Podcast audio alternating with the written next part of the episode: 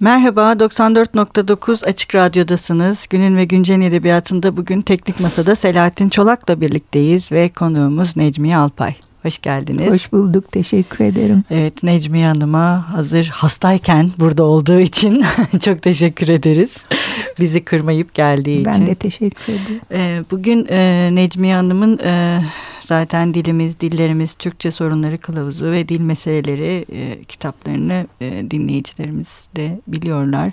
E, bugün ama konuşmamızı yine bu kitapları da eksen alarak daha çok dil ve edebiyat ilişkisi üzerinden. Aslında dil daha önce değil mi? Doğru söylüyorum. Edebiyat ve dil değil. Dil ve edebiyat ilişkisi. E, aslında neyi amaçladığınıza bağlı bence. Eğer e, odağınızda edebiyat varsa o zaman edebiyat ve dil bilmiyorum yani ağırlıklandırma, vurgulama. Vurgu neredeyse tabii. orada değil mi?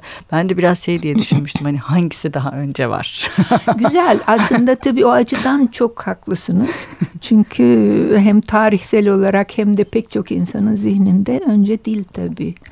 Değil mi? Sonra da Ama bir edebiyatçıya sorarsanız önce edebiyat, edebiyat. diyebilir size. Evet. Dili ikincil bulabilir. Doğru, çok haklısınız.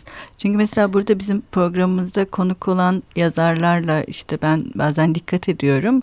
Ee, kendi edebiyatlarına dair ya da önceliklerine dair konuşurken e, mesela bazı yazarlar diyor ki benim için önemli olan kurgudur. Hı hı, ya da bazı yazarlar da diyor ki benim için önemli olan dildir. Dil. Yani dil daha önden. Böyle bir gerçekten ayrışıyorlar kendi aralarında. Bazı yazarların e, işte dile daha ağırlık verirken bazı yazarların da kurguya ağırlık vermesi.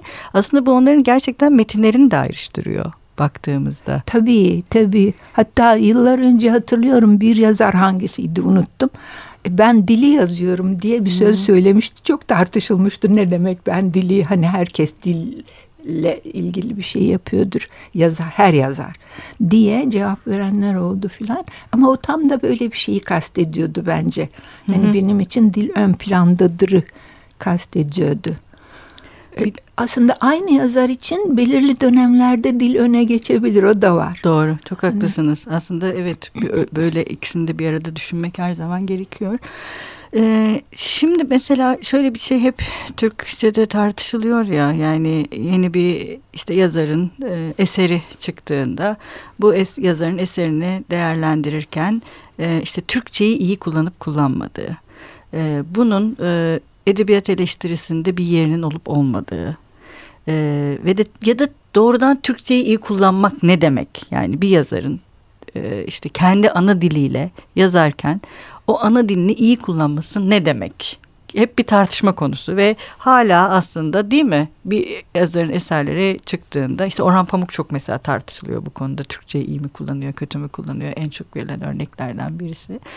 Yani siz bunu nasıl değerlendiriyorsunuz? Hı. Böyle bir yazarın kendi ana dilini iyi kullanması.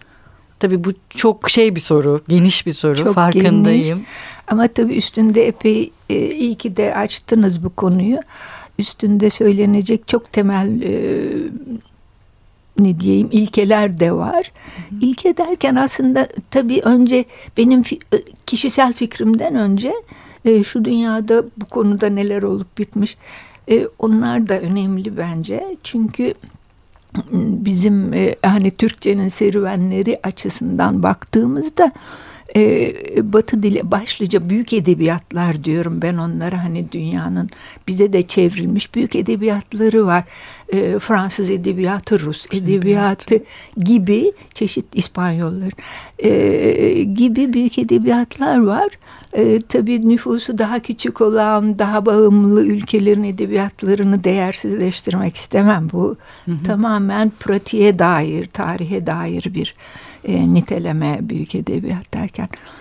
E, onlarda da e, Türkçe'de de aynı gelişmeyi görüyoruz sanıyorum bilindiği kadarıyla hani tarih konusunda ne biliyorsak edebiyat tarihlerinde de belirli bir e, çağa kadar bu dediğiniz açıdan bakılmış hep. Hani yeni bir edebiyat eseri daima e, kurallara ne derece uygun yazmış, e, ne, e, ne derece etkileyici yazmış. Etkileyiciden de kasıt hani bir hamaset sonucu insanlar etkilenir ya özellikle politikacıların konuşmaları için kullanılır etkileyici konuştu falan diye.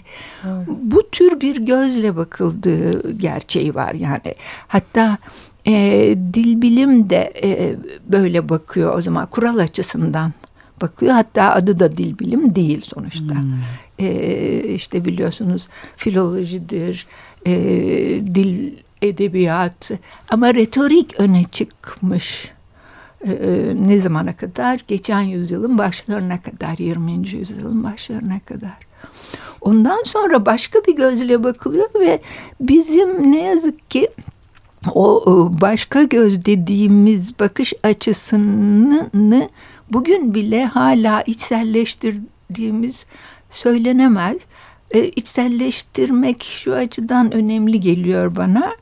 Artık o kuralcı çağda e, olmamak lazım. Hani onun bir yeri olmadığını ben söyleyemem. Yani hı hı. burada kişisel e, mesele belki kişisel bakış açısı e, öne çıkıyor belki ya da sorduğunuz için. Hı hı.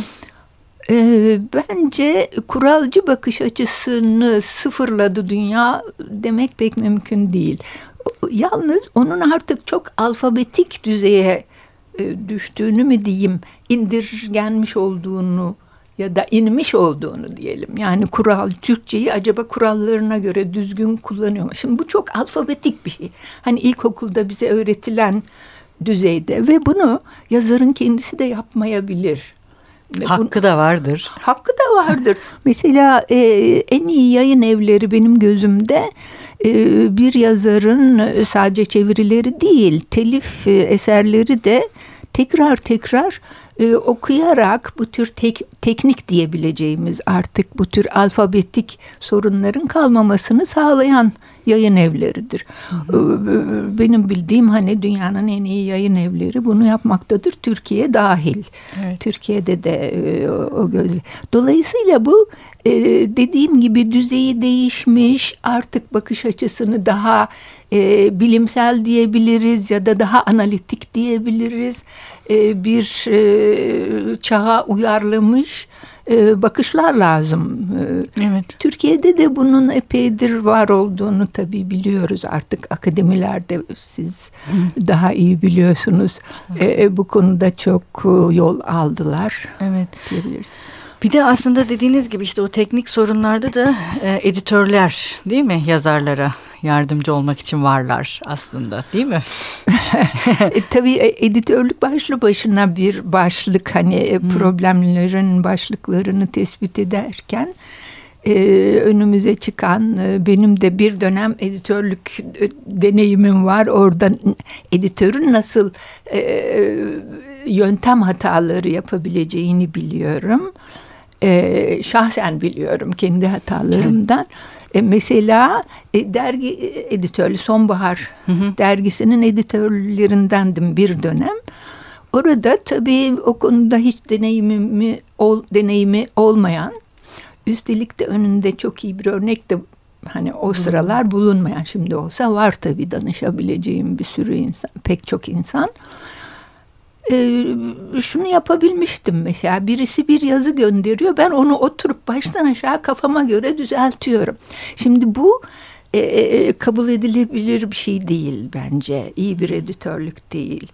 İyi bir editörlük e, ee, daima ikiye ayırmalı. Çok kabaca yapacağı düzeltmeler. Bir tanesi alfabetik hı hı. E, düzeydedir. Az önce konuştuğumuz mesele yani dil bilgisi kurallarına o, Türkçe'nin uyuyor mu uymuyor mu? Efendim D'ler, K'ler başta olmak üzere ünlü hatalar var mı? E, ama e, e, siz onu okurken editör olarak e, bunların yazarın bilerek e, Yaptı. yaptığı hatalar olup olmadığını sezebilmelisiniz. Sezemiyorsanız yazara sormalısınız. Bunları isteyerek mi bitiştirdin veya ayrı yazdın veya araya şunu e, aldın falan diye. Dolayısıyla e, aslında Tanıl Boran'ın hatırladığım kadarıyla çok güzel bir editörlük. Editörün göreviydi galiba. Öyle bir, üç dizilik bir Evet evet yazı serisi. yazısı çok iyidir.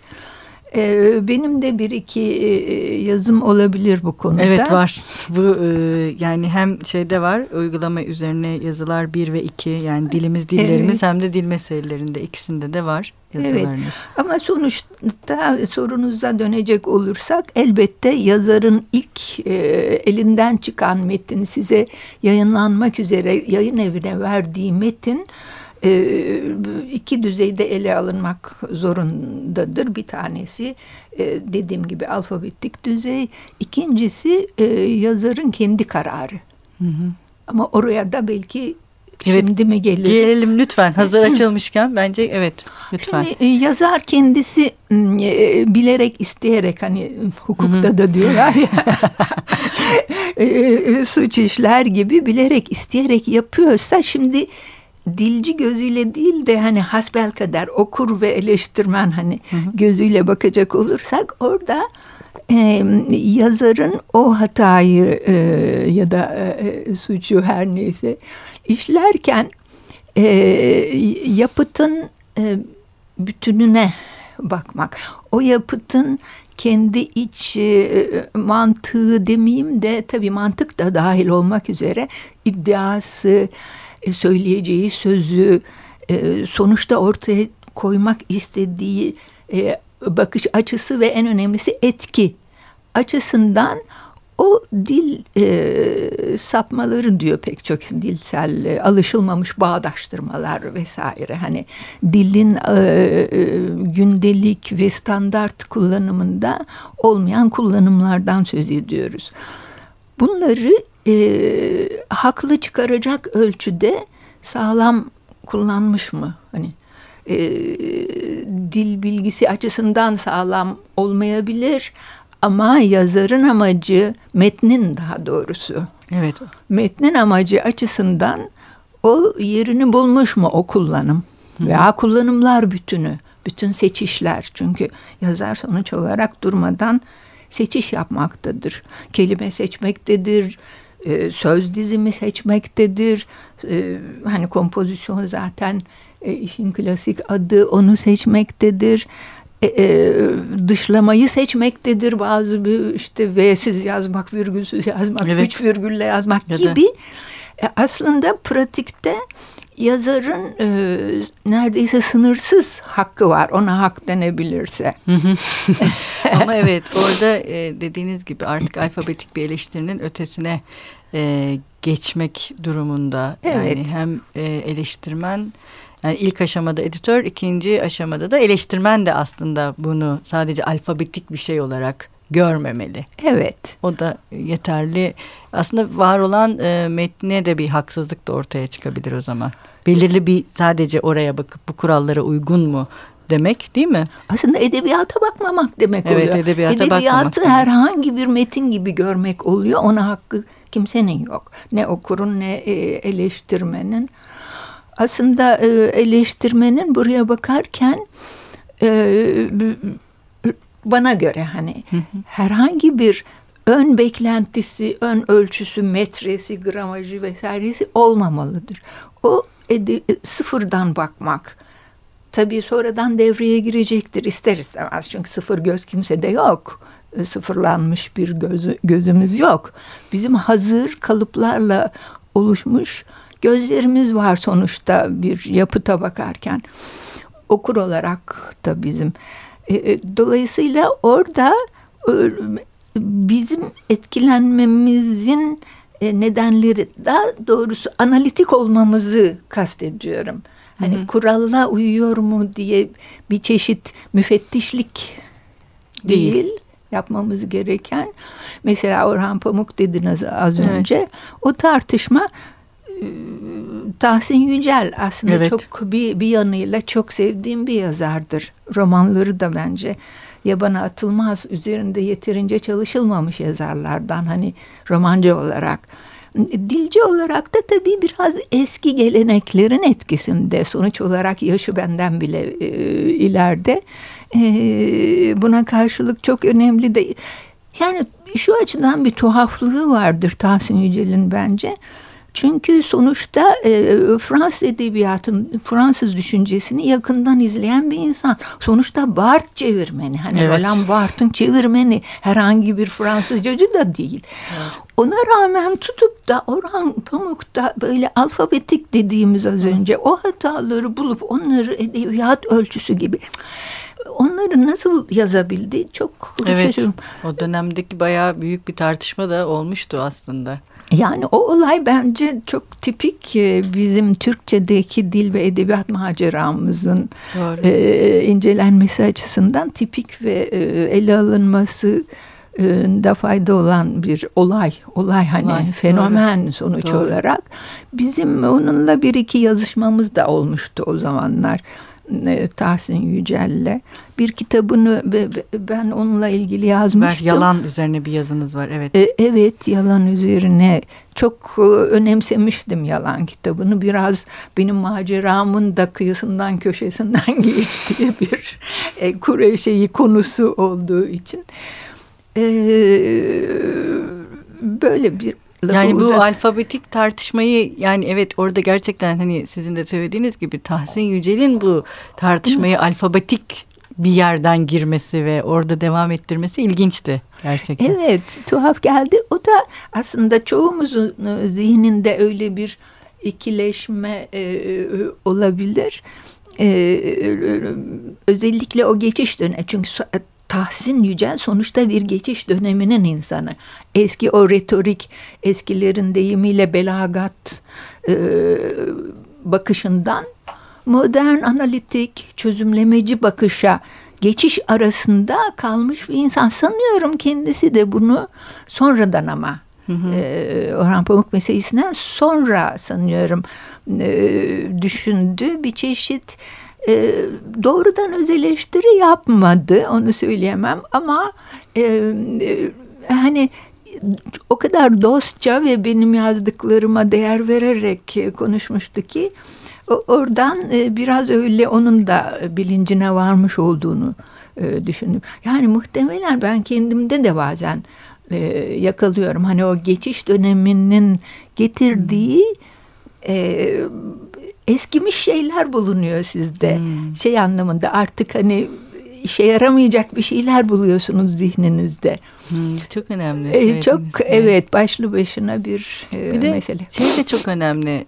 Yani biraz önce söylemiştiniz ya aslında bizim Türkçedeki tartışma e, maceramız açısından da bir fenomen hmm. diye. Tabii, Çünkü tabii. mesela Türkçede de yani işte en baştan beri bakıyoruz işte 19. yüzyıldan beri eleştiri tarihimize baktığımızda metinlerle değil hep dille uğraştığını görüyoruz insanların. Yani sürekli bir dil tartışmaları. İşte şunu şöyle mi yazalım, bunu böyle mi yazalım? Yok o anlama da gelir mi, bu anlama gelir mi? Sürekli bir hani eleştirinin kendisinin metne doğru odaklanamaması hep o alfabetik düzeyde çok uzun yıllar devam etmesi. Ya bu da aslında yani o yüzden dediğiniz şey çok önemli. Hani Tahsin Yücel gibi birinin de o tartışmayı, o geleneğe bağlı kalıyor aslında. Yani e, oradan e, devam etmesi. Tabii burada herhalde şeyin de etkisi var. Dilin bu kadar çok hızlı değişmesi. Daha 19. yüzyıldan 21. yüzyıla tabii, kadar. Tabii hem de nasıl. Çok hızlı bir değişim yani. Evet. Ve müdahaleli bir değişim. Yani kendi doğallığında olmayan işte özellikle 1928'den sonra işte harf devrimiyle birlikte yeniden işte yeni kelimelerin türetilmesi değil mi? Böyle işte yazarların oturup kendi kitaplarını yeniden yazmaları işte bu Halit Ziya'da Mehmet Rauf'ta falan evet. olduğu gibi 30'larda evet. yani 19. yüzyılda yazdıkları şeyi bırakıp 20. yüzyılda yeniden yani tekrar başka bir dille aynı şeyi üretmeye çalışmaları yani, yani bir taraftan bana trajik de geliyor bu aslında. E, trajik öyle bir kitap da var. Evet. E, Türk, trajik bir devrim Türk, e, Türk reformu dilde. diyor galiba. Evet. E, yanlış hatırlamıyorsam. Evet öyle bir kitap da var. Evet, Doğru çok e, haklısınız. Trajik reform mu? Trajik devrim mi? Evet öyle, öyle bir şey, şey diye. Tabii dış e, yabancı bir yazar baktığı için dışarıdan bakmanın yararlarını da imkanlarını da kullanıyor ve e, iyi bir fena olmayan bir kitap tabii o. Aslında henüz yeterince hani e, olay hala tam soğumadığı için olay dediğim 1928 evet. dahil e, Türk Dil Devrimi diye e, sunulan sunulan aslında dil devrimleri bir dizi ülkede var tabii ama mesela Fransızların ki 16. yüzyıla falan denk geliyor sonuçta tam e, hani e, düşünsel işlerin e, sonuç olarak Latince olup bittiği bir Dönem. e, dönemden onlar e, o zamana kadar halkın dili diye de yani Türkçenin yaşadığına çok benzer Benzer. bir macera yaşıyor. Halkın diline e, dönmek veya o, o, onu geliştirmek lazım diye.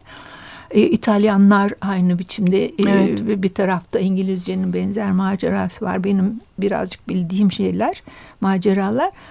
E, sonuçta hepsi hani e, e, iktisadi açıdan da bakacak olursak ikisi beraber alt başı yürüyor sanayileşmeyle birlikte. Dilin de çok standartlaşması gerekiyor. Halkın da anlaması evet. gerekiyor daha önemli. E, halkın tabi Latince bildiği falan yok Fransa'da.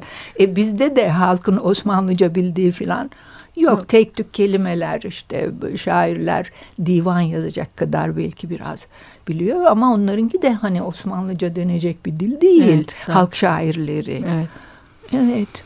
Bir de e, tabii şey de e, çok önemli e, yani dilin e, edebi metindeki işlevini de araştırmak. Sadece doğruluğunu değil. Yani o dil ne işe yarıyor değil mi? Yani o üslup dediğimiz şey kendisini mesela tek dilli bir şekilde mi kuruyor ya da daha çeşitli e, çeşitlilik yaratabiliyor mu? Yazar bizimle tek sesle mi konuşuyor? Değil mi? Biraz da metnin e, diline yani dildik edebiyattaki dil kullanımına bakarken bu şekilde de yaklaşmak gerekir mi? E, e, yani e, bu söyledikleriniz dahil birkaç şeyi var, birkaç e, boyutu var bu e, dille edebiyatın ilişkisinin söyledikleriniz de dahil. Şimdi e, siz söylerken şunun için gülümsedim biraz da aklıma tabii ki e, Osmanlıcadan kalma çok önemli bir söz e, geldi. Üslubu beyan aynı ile insan. insandır. Şimdi bu e, aslında bugün dil bilimin ulaştığı hani uç noktalardan birini e, Osmanlı atalarımızın tek kelime, tek cümleyle tek cümlede ifade etmesi anlamına geliyor. E, bugün olsa bu sözü nasıl açardık? Üslubu beyan aynıyla insan. Orada insan dediği tabii e, metin aslında. E, Doğru. Konu, yaptığı konuşma veya Doğru. yazdığı metin insanın. orada günümüzü veya işte geçen yüzyılın başlarından beri tamamen teknik bir şey söyleyeceğim. Biçimin anlama dahil olduğu görüşü ağırlık kazandı. Ee, şu an ben de öyle düşünüyorum Doğru. şahsen. Yani evet. uslubu beyan dediği e, beyan ederken, yazarken, söylerken kullandığı üslup kişinin aynıyla insan, oradaki insan da anlam Doğru. demek oluyor. Çeviri yapıyorum şimdi ben ya, ya da yorum her neyse.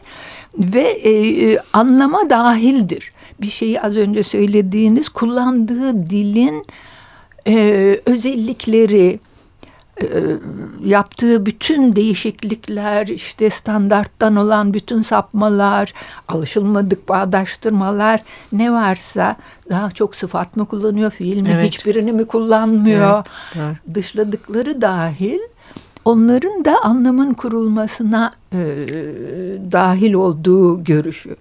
Ama günümüzde hala şu tür metin görüşlere rastlıyorum. işte anlamın yeri, edebiyatta anlamın yeri, anlamsız. Şimdi bu edebiyatta edebiyatın yeri demek o, o bile başka ve iyi bir anlam daha doğrusu kullanışlı olabilir. Ama bu noktada değil anlamı. E yani anlamdan nasıl? Metnin anlamı ya da metnin anlamı. Burada tabii büyük sorunlar yatıyor bu e, anlamsız metin diye bir şey yoktur anlamsız metin diye bir şey yok ama hala bu söylenebiliyor, dile getirilebiliyor. Tabii buradaki mesele ıı, çok ıı, yine teknik olarak açacak olursak bence anlam kavramının iki ayrı e, genişlikte kullanılabildiğini unutmak ya da bilmemekle ilgili bir şey bu. Hani anlamsız edebi veya bir edebi. İşte ikinci yeni için biliyorsunuz ikinci Hı. yeni şiir akımı için e, anlamsız şiir gibi e, tamamen yersiz bir niteleme ola geldi. Evet. Ola geldi. Orada e, şu unutuluyor. Anlam kavramı geniş anlamda e, her şeyi kapsar. Hani biçimi de ne kadar e, nokta Üslubu kullanmış, e, üslup denen evet e, e, olgunun bütün yönlerini kapsar. Evet. E, o anlamda aldığımızda anlamsız bir şey olamaz. diye bir şey olamaz. Aslında hiçbir insan sözü veya ifadesi olamaz. anlamsız olamaz. Ama dar anlamda anlamsız olabilir. Dar anlamda alıyorsak yani anlamı işte anla, içerik olarak hı hı. içerik olarak net, belirgin, olan içeriklere anlam diyeceksek dar anlamda. Ancak o anlamda. O zaman söyleyebiliriz. Biz bir şey anlayamıyoruz. Burada hmm. karma karışık laflar var ki böyle bir olgu var hayatımızda yani. Evet. Kelimelerle ifade edilmiş her şeyi anlattığımız, anladığımız pardon. Ee, söyleyemeyiz sonuçta. Doğru. Ee, çok teşekkür ederiz Necmiye Hanım. bizim programımız maalesef Ben çok teşekkür kısa. ederim. Ee, burada sizinle olmak çok güzeldi bizim için. Sağ Tekrar olun, çok teşekkür olun. ederiz. Ee, bugün 94.9 Açık Radyo'da Necmiye Alpay ile birlikteydik. Hoşçakalın. Görüşmek üzere.